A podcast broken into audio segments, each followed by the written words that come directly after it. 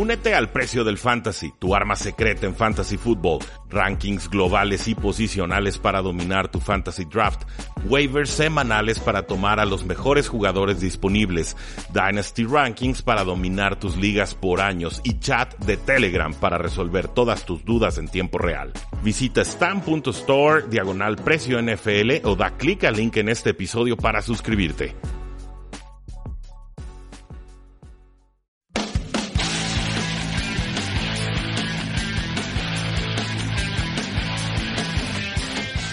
Saludos a todos y bienvenidos a un programa más de Tres y Fuera, donde la NFL no termina y nosotros tampoco. Mi nombre es Rudy Jacinto, muchas gracias por acompañarnos en esta nueva semana y hoy vamos a estar platicando sobre un reporte que me encantó, que me llega a través de la suscripción pagada a Pro Football Focus, cuesta alrededor de unos $35-$40 la anualidad, pero tienen un reporte bien interesante, que es básicamente un reporte anual de quarterbacks en el cual...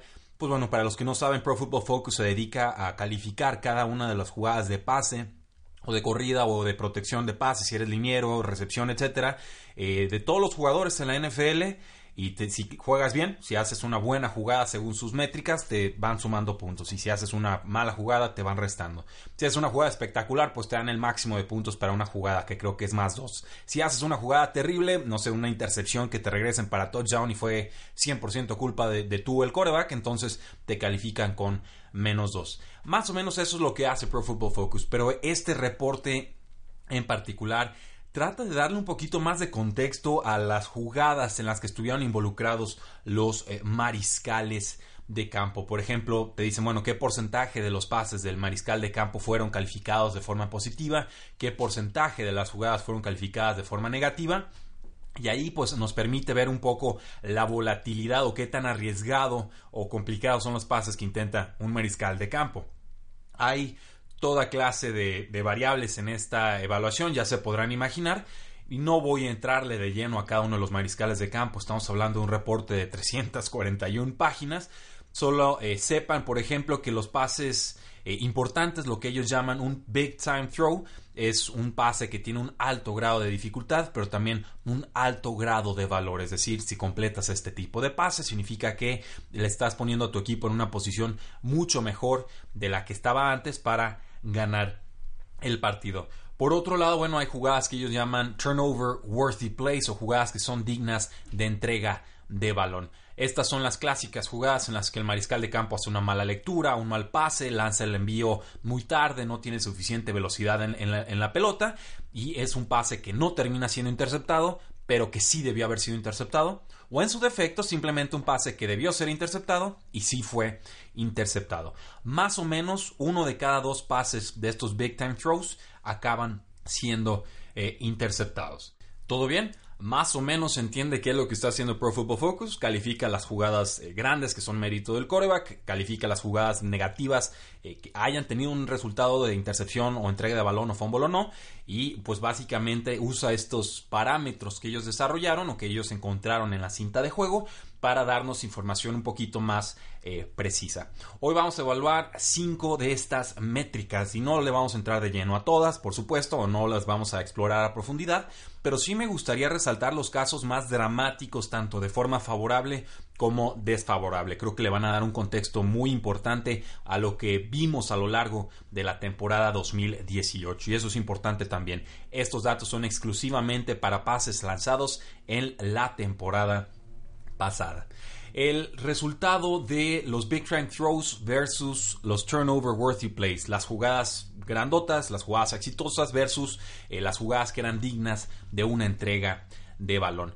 Aquí pues estoy viendo una gráfica básicamente y dividen en 4 secciones la gráfica y se podrán imaginar un cuadrante arriba a la derecha, otro cuadrante arriba a la izquierda, un cuadrante abajo a la izquierda y un cuadrante abajo a la derecha, y esto pues básicamente nos pone el contraste de los pases grandes, los pases importantes o los big time throws versus las jugadas dignas de entrega de balón. Van a ser nombres muy conocidos. Por ejemplo, en este primer y mejor cuadrante de arriba a la derecha tenemos a Russell Wilson con el mejor porcentaje de jugadas explosivas. Baker Mayfield, Patrick Mahomes están muy cerca también, con un poquito más de riesgo en sus pases. Tenemos a Aaron Rodgers y él ya está destaca mucho, no tanto porque se acerque a Russell Wilson con sus jugadas explosivas, está bastante lejano de él, pero es el mariscal de campo con el mejor porcentaje de jugadas dignas de entrega de balón, es decir, es el que menos arriesgaba la pelota. Drew Brees está también muy cerca de él, Andrew Luck ya mucho más cerca del centro de la gráfica, Matthew Stafford también, o sea,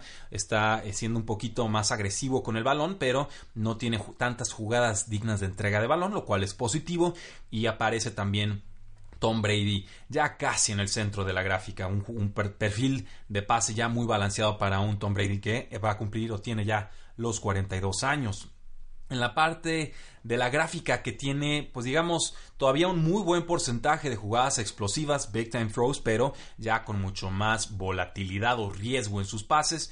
Pegados casi a la línea, a la mitad de la gráfica, tenemos a jugadores como Philip Rivers, muy seguro también, de Roethlisberger, de los Pittsburgh Steelers, Andy Dalton, no me fue la impresión que me dio el año pasado, pero supongo que cuidó bien el balón, un poquito peor calificado tenemos a Jared Goff de Los Ángeles Rams, y por ahí a Ryan Fitzpatrick mucho más abajo y mucho más a la derecha de la gráfica. Ustedes saben lo que es Fitzpatrick, es un todo o nada, pues tuvo jugadas muy explosivas, pero también en la gráfica sale castigado porque arriesgaba, por supuesto, el balón. Ya más al centro de la gráfica, pero mucho más abajo, tenemos a Josh Allen, el quarterback que era novato de los Buffalo Bills. No tan explosivo con sus jugadas, pero sí bastante castigado en cuanto al porcentaje de jugadas o de pases que debieron haber sido interceptados. En el perfil de mariscal de campos que son más seguros y que no les gusta arriesgar tanto el balón, pero que sí evitaban también pases que resultarían o debieron haber resultado en entregas de balón, tenemos, y aquí me sorprende mucho, a Blake Bortles. Wow, no esperaba verlo en esta gráfica, pero me imagino que todo eran pasecitos cortos, poquito productivos, o jugadas que simplemente no eran tan fáciles de interceptar porque las volaba. Puede ser. Tenemos a Carson Wentz, tenemos a Marcus Mariota, Deshaun Watson. Esto me sorprende, hubiera pensado que tenía jugadas más explosivas, pero no. Kirk Cousins, Joe Flacco, tenemos por ahí a Matt Ryan de los Atlanta Falcons, Dak Prescott, a Nick Foles, lo tenemos más atrás, menos jugadas explosivas por supuesto que Carson Wentz, pero también un poquito más seguro con el balón, a Alex Smith, lo poquito que pudimos verlo con los Washington Redskins, obviamente el jugador que pues casi el segundo mejor que cuida la pelota, y hasta atrás tenemos a Nick Mullens que aparece en la parte media de la gráfica, pero sin casi jugadas explosivas. Lo de él son pasecitos cortos de 4 o 5 yardas y dejar que los receptores generen yardas después de la recepción. Nick Mullens, por supuesto, quarterback de los San Francisco 49ers. Y en el peor apartado, abajo a la izquierda, es decir, ni estás generando jugadas tan explosivas, pero sí tuviste muchos pases que debieron haber sido interceptados. Tenemos desgraciadamente a Derek Carr, más pegado al centro de la gráfica, a Mitchell Trubisky, el quarterback de los Osos de Chicago. Más atrás tenemos a Case Keenum, muy castigado. Tenemos a Josh Rosen, a Eli Manning, al quarterback de los Jets, Sam Darnold. Y quizás en los peores apartados tenemos a Lamar Jackson de los Ravens, que pasó muy mal el año pasado, a Jameis Winston, que empezó mal la campaña, me parece que cierra mucho mejor, y a Cam Newton, que empezó bastante bien, pero ya está lanzando pases espantosos hacia el final de campaña por su lesión de hombro. El peor calificado, a mi parecer, Brian Tannehill, que aparece hasta abajo de la parte del cuadrante 3, de abajo a la izquierda, y además con un perfil de pases productivos de big time throws muy muy bajo. Se explica entonces que los Delfines de Miami se deshicieran del jugador. Ni está generando jugadas explosivas y además está poniendo en riesgo la pelota. Eso es un mariscal de campo que no nos va a estar ayudando de forma importante. Una segunda métrica de Pro Football Focus, esta es una gráfica un tanto más lineal, es el porcentaje de pases completos ajustado. ¿Qué significa esto? Le da un poco más de contexto a los pases de los mariscales de campo. Normalmente cuando vemos pases completados se incluye todos los pases, incluso los pases que los mariscales de campo decidieron mandar a las bandas simplemente para matar el reloj y no arriesgar en esa jugada. Es decir, una jugada en la que el mariscal de campo decide deshacerse de la pelota, que no había una posibilidad real de completar ese pase. Esta clase de jugadas terminan siendo descartadas en esta métrica que desarrolla Pro Football Focus. Son pases que, por ejemplo, soltó el receptor, que no fue culpa del mariscal de campo, o pases en los que se deshace el quarterback de la pelota, pases que fueron bateados en la línea de golpeo, jugadas en las que el quarterback simplemente azota el balón al suelo en una métrica normal, en el porcentaje de pases, eso cuenta como intercepción. En esta buena métrica de Pro Football Focus no. Y los pases en los que el mariscal de campo fue golpeado tampoco son contabilizados en este porcentaje de pases completo ajustado. La media de la NFL en esta métrica es 75.3. Entonces obviamente tendremos a 16 quarterbacks arriba y a 16 quarterbacks por debajo. ¿Cuál creen ustedes que es el mejor quarterback en porcentaje de pases ajustado? Pues bueno, Drew Brees con 82.2% aparece muy separado del resto de la competencia y tiene mucho sentido. Drew Brees lleva muchísimo tiempo siendo un quarterback muy muy seguro, tanto en profundidad como en pases cortos. Pues bueno, ajustándole los pases termina siendo aún mejor calificado. Kirk Cousins, el quarterback de los vikingos de Minnesota, también aparece muy bien aquí, casi un 80%. Derek Carr mejoró hacia el final de la campaña, tiene un 79% de pases completados ya ajustados. Mahomes, o sea, a pesar de que tenía un perfil de pases muy complicado y de pase profundo, pues termina con 78.7% de pases completados ajustados. Carson Wentz está ahí, Nick Foles también, Nick Mullens, lo decíamos, pasecitos cortos, pero completaba muchos pases, 78.2%, Philip Rivers, Cam Newton, Matt Ryan, Marcus Mariota, es un quarterback bastante, bastante seguro, no ha sido tan productivo en cuanto a yardas o en zona de anotación, pero es un quarterback que no entrega la pelota y eso por lo menos mantiene a tu equipo competitivo en los partidos. Aparece Russell Wilson con 76.7%, Deshaun Watson con 76.1% de pases ajustados completados. Y luego ahí en la media, ya raspando la línea, tenemos a Andrew Luck, a Tom Brady, tenemos a Matthew Stafford y a Case Keenum. Por debajo de esta media, que es el 75.3% de pases completados, pues tenemos a Jared Goff, que es promedio. Tenemos a Eli Manning, pasecitos cortos, volvemos a lo mismo, no productivos.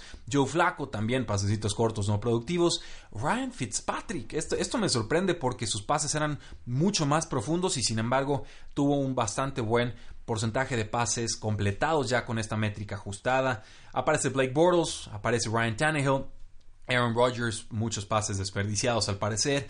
Baker Mayfield también aparece castigado en esta métrica. Ben Roethlisberger ya va hacia el descenso, 73.9% de sus pases ajustados, es por debajo del promedio de la NFL. Alex Smith, 72.8%. Andy Dalton cae bastante fuerte, 72.4%. Y entonces los peores quarterbacks en esta métrica. Tenemos a Mitchell Trubisky, tenemos a Jameis Winston, tenemos a Sam Darnold de los Jets, a Josh Rosen de los Arizona Cardinals, ahora quarterback de los Miami Dolphins. Y el peor sería Lamar Jackson, el quarterback de los Baltimore Ravens. Oh no, ¿qué es esto que estoy viendo? Bajé un poquito mi PDF y no, Josh Allen de los Buffalo Bills termina siendo el peor quarterback calificado en esta métrica, 64.7% de sus pases, lo cual es ampliamente la peor marca en este apartado. Ahora, si vemos las jugadas que calificó Pro Football Focus de forma positiva versus las que calificó de forma negativa, pues veremos que los mejores calificados, en esta métrica son nombres repetidos. Tenemos a Deshaun Watson, a Jared Goff, Andrew Luck, Andy Dalton, Tom Brady, Matt Ryan, por supuesto Carson Wentz, Philip Rivers, Russell Wilson, y los mejores a mi parecer serían Drew Brees y Patrick Mahomes, quienes claramente saben qué hacer con el ovoide.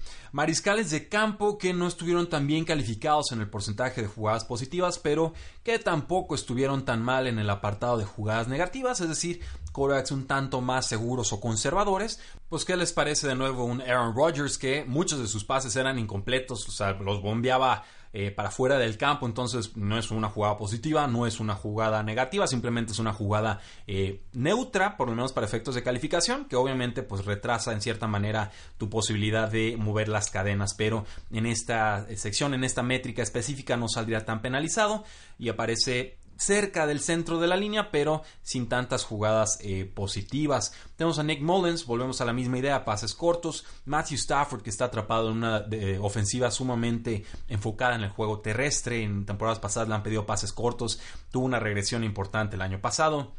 Derek Carr también sale un tanto penalizado. Kirk Cousins, ya sabemos que le gustan los pases cortos y seguros. De repente afloja brazo, pero el pase profundo no es lo suyo. Lo mismo Alex Smith de los Washington Redskins. Y Nick Foles, que a diferencia de su compañero, ex compañero Carson Wentz, pues es mucho más conservador con la pelota y apuesta bastante más por el pase corto.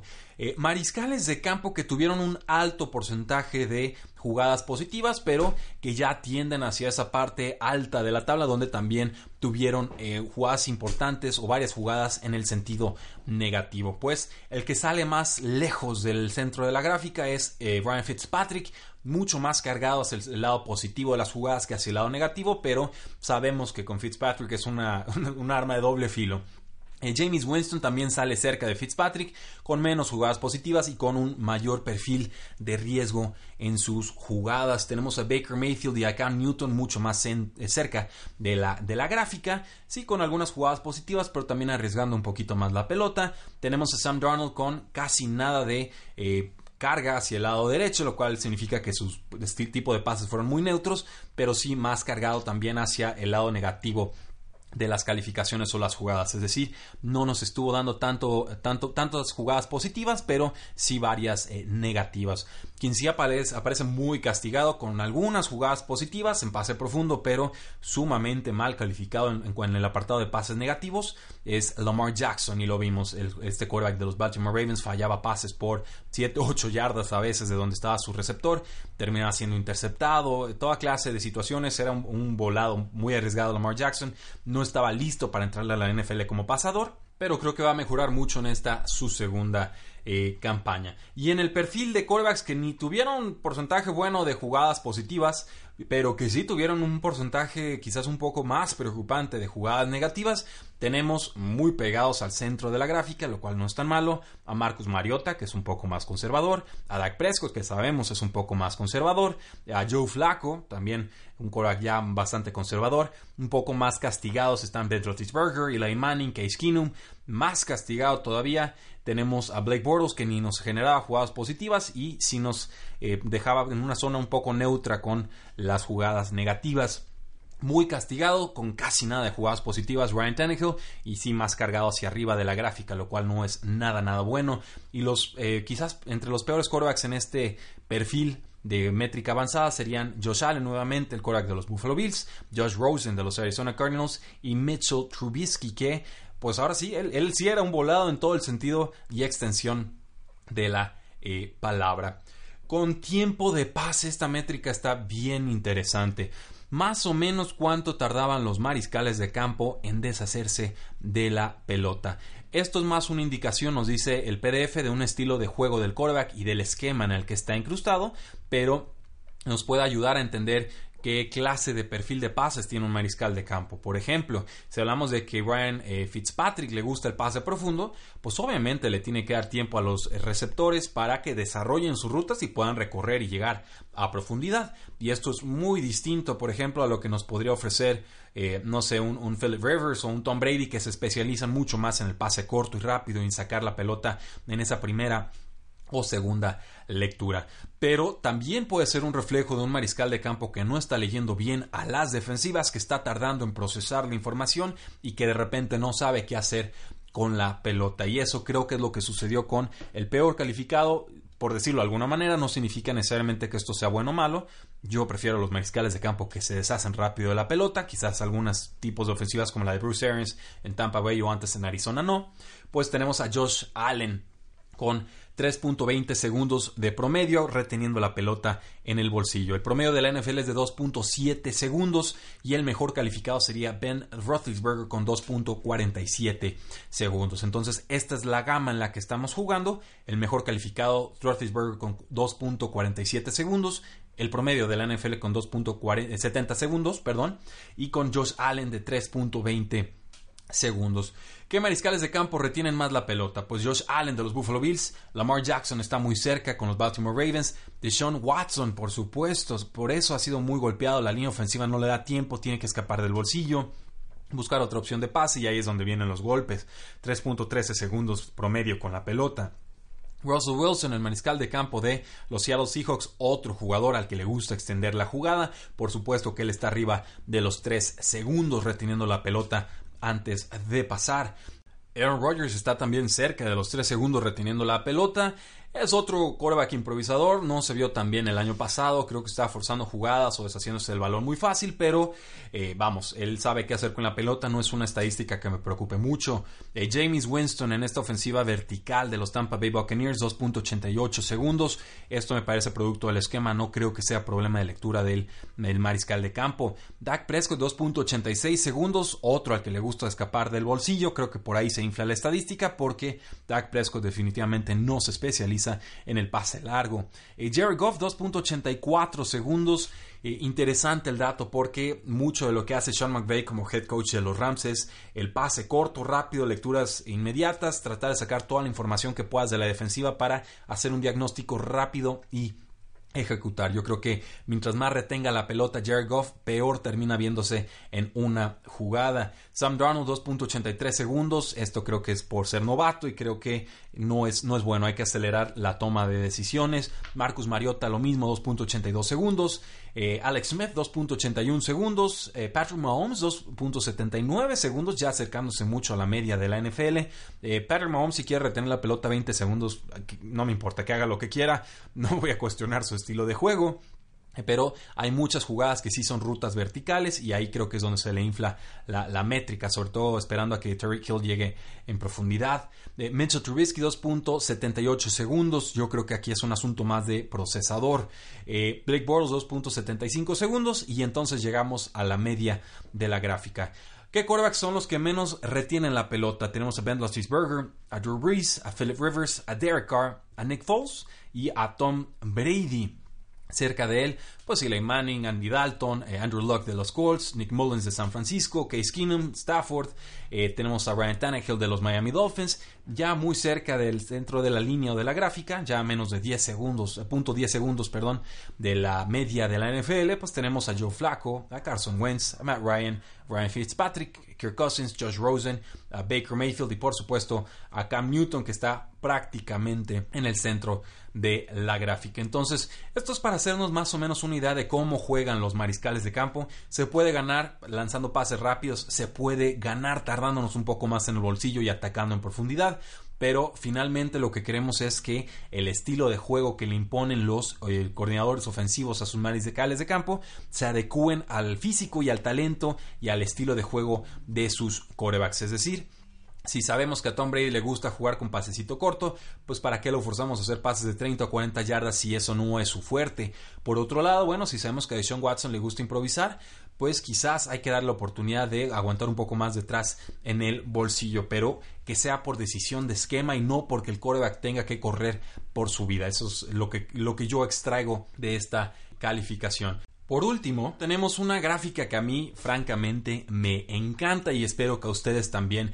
Es una gráfica, volvemos con un eje X y un eje Y, pero esta nos habla del quarterback rating que tienen los mariscales de campo de la NFL en un bolsillo limpio, es decir, cuando no lo están presionando los rivales, versus un bolsillo ya colapsado o cuando el quarterback está sometido a presión. Hay quarterbacks que en un bolsillo limpio te hacen maravillas, pero que bajo presión colapsan por completo, y esta gráfica nos va a ayudar a identificarlos.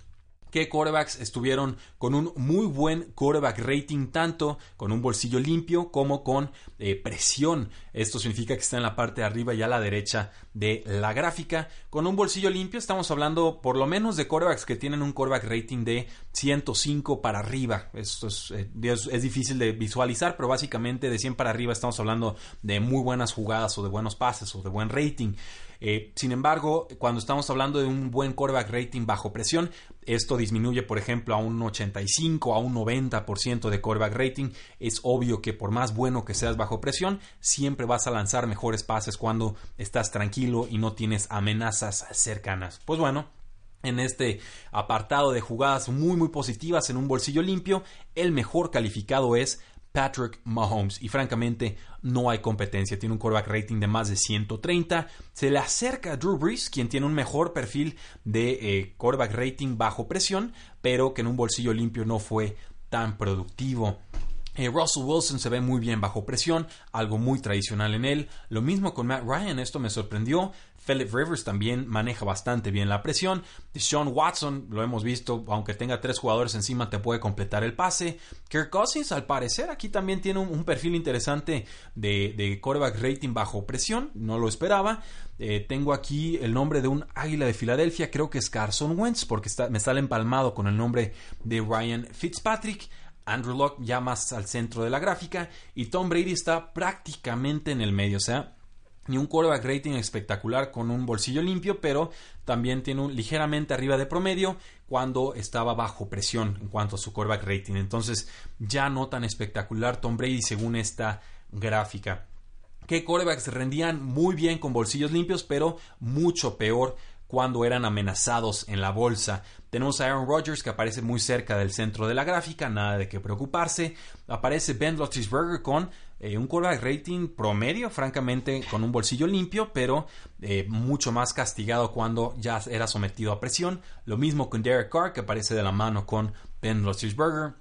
Nick Mullens, aparece Cam Newton, y Jared Goff aparece como uno de los jugadores más polarizantes. Se ve muy bien, un quarterback rating de más de 115 en bolsillo limpio, pero cae hasta 55 su quarterback rating cuando es sometido a presión. Entonces, Roethlisberger y Derek Carr y Nick Mullens y Cam Newton y Jared Goff, todos ellos prácticamente con un quarterback rating de 60 para abajo cuando están sometidos a presión, pero de más de 100 cuando tienen el bolsillo limpio. Entonces, por eso es tan importante darle mejor protección a esos quarterbacks la próxima campaña. Y quarterbacks que con bolsillo limpio estaban en 100 o por debajo, hablamos de Dak Prescott, de Nick Foles, de Mitchell Trubisky, Marcus Mariota, Brian Tannehill, Matthew Stafford, Eli Manning, Baker Mayfield, Andy Dalton y por supuesto Jameis Winston y Lamar Jackson, el de los Baltimore Ravens, mucho más atrás. Ellos teniendo un buen quarterback rating bajo presión, tanto Jameis Winston como Lamar Jackson, pero es prácticamente idéntico a su quarterback rating que cuando están con bolsillo limpio. Entonces aquí hay un problema. El quarterback se tiene que ver mejor con un bolsillo limpio que bajo presión, y si no es así, pues obviamente hay algo que corregir. Y por último, los mariscales de campo que ni brillan con el bolsillo limpio ni brillan bajo presión. Nos aparece Blake Bortles con un quarterback rating de alrededor de 85 con bolsillo limpio y de abajo de 65 cuando está bajo presión, o sea, un techo bajo y un piso bajo también. Alex Smith aparece casi en el 100%, en el quarterback rating de 100 con bolsillo limpio, pero por debajo de 55 con presión, igual que Case Keenum, igual que Joe Flacco, que está más hacia el 90% de quarterback rating cuando tiene bolsillo limpio, pero también abajo de 55 bajo presión. Tiene sentido, Joe Flacco no navega bien la presión. Sam Darnold, uno de los casos más preocupantes según estas métricas, empezó primer juego muy bien, una temporada muy mala, pero cierra bien la campaña. Pues este quarterback de los Jets, Sam Darnold, tiene como un 90 de quarterback rating con bolsillo limpio, pero por debajo de 40 cuando es presionado, y esto tiene que mejorarlo sí o sí, si no se lo va a pasar muy mal en la NFL.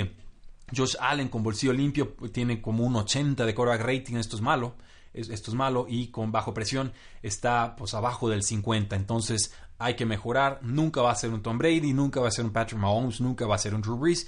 Esta métrica no toma en cuenta lo explosivo que es Josh Allen con la pelota como corredor, escapando del bolsillo, pero como pasador, netamente como pasador, hay mucho que mejorar. Y por último, Josh Rosen, que tiene un quarterback rating de abajo de 80 con el bolsillo limpio, que fueron supongo 3 pases en el 2018 porque nunca tuvo un bolsillo limpio, y bajo presión se vio muy mal, por debajo de 40. Entonces este es el perfil de quarterbacks que tenemos con bolsillo limpio y bajo presión.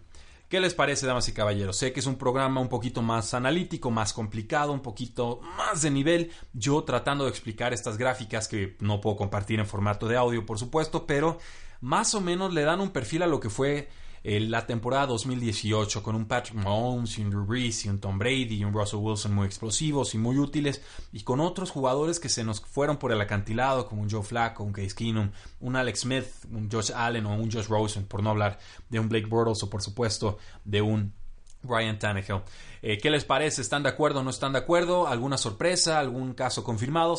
Ustedes díganmelo. Estamos en todas las formas de contacto: Facebook, Twitter, Instagram, YouTube. Suscríbanse a este podcast 3 y Fuera NFL para que les lleguen los programas directito a su celular. Y el día de mañana espero tenerles una parte 2 a este análisis de quarterbacks, en el cual vamos a ver qué tan precisos eran los mariscales de campo para darle pases a sus receptores con algo de ventaja. Es decir, qué tan buenos eran los quarterbacks lanzando pases hacia el lado contrario de donde estaba el defensor y dándole ventaja a sus receptores para que pudieran generar yardas después de recepción. Creo que vale mucho la pena. Vamos a hablar de la separación que tenían estos quarterbacks al momento de lanzar pases, de la precisión que tenían estos mariscales de campo. Muchísimas gracias. La NFL no termina y nosotros tampoco. 3 y Fuera.